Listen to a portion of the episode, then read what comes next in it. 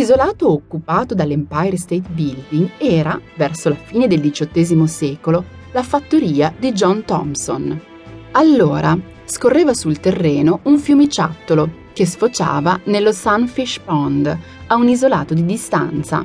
Successivamente, verso la fine del XIX secolo, il lotto fu occupato dal Waldorf Astoria Hotel, luogo frequentato dai 400, l'elite della società newyorkese. L'Empire State Building fu disegnato da William Lamb, socio dello studio d'architettura Shreve, Lamb Harmon, che realizzò i bozzetti dell'edificio in soltanto due settimane, partendo dalla base di disegni anteriori come l'edificio Reynolds in Winston-Salem, Carolina del Nord, e la torre Carew di Cincinnati, opera quest'ultima dell'architetto Walter Aschlager. I principali costruttori furono i fratelli Starrett e Deacon e il progetto fu finanziato prevalentemente da John Raskob e Pierre Dupont. La sorveglianza dei lavori fu affidata ad Alfred Smith, ex governatore di New York. La costruzione dell'Empire State Building coincise con una competizione scatenatasi a livello mondiale e locale per il titolo di edificio più alto al mondo. Quando la Tour Eiffel, con i suoi 300 metri di altezza, fu costruita a Parigi nel 1889, sfidò indirettamente gli ingegneri americani a fare di meglio innescando una gara di grattacieli.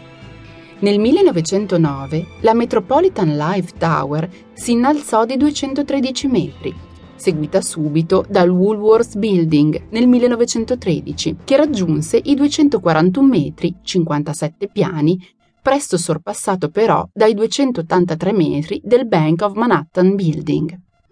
A quel punto, John Raskob, già vicepresidente della General Motors, decise di lanciarsi nella gara dei grattacieli, a cui partecipava pure Walter Chrysler, fondatore della Chrysler Corporation, che stava costruendo un edificio la cui altezza finale doveva rimanere un segreto fino alla fine dei lavori.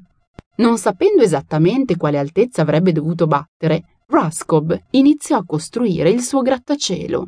Nel 1929 Raskob e i suoi soci acquistarono un lotto per il loro edificio.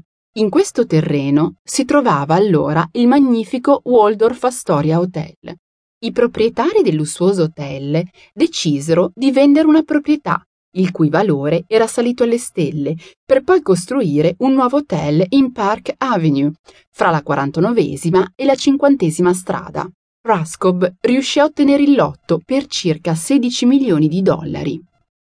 Gli scavi sul sito iniziarono il 22 gennaio 1930 e la costruzione dell'edificio vero e proprio iniziò simbolicamente il 17 marzo, giorno di San Patrizio.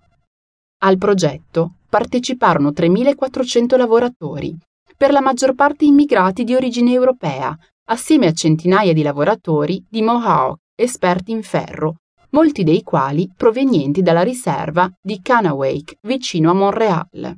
L'edificio crebbe a un ritmo forsennato di quattro piani e mezzo settimana, grazie al fatto che la maggior parte degli elementi era prefabbricata è un progetto concepito per essere rapido e di facile esecuzione.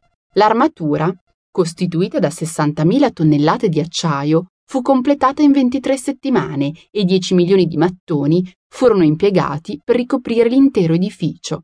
Secondo le statistiche ufficiali, 5 lavoratori morirono durante la costruzione. Alfred Smith, presidente dell'Empire State Building Corporation, tagliò il nastro il 1 maggio 1931, alla presenza del governatore dello Stato di New York, Franklin Delano Roosevelt, e dell'allora presidente degli Stati Uniti, Herbert Hoover, che convertì l'Empire State Building nell'edificio delle luci premendo un pulsante da Washington DC. La costruzione dell'Empire State Building costò circa 40.948.900 dollari di allora, l'equivalente a circa 500 milioni ai giorni nostri. Inizialmente erano stati preventivati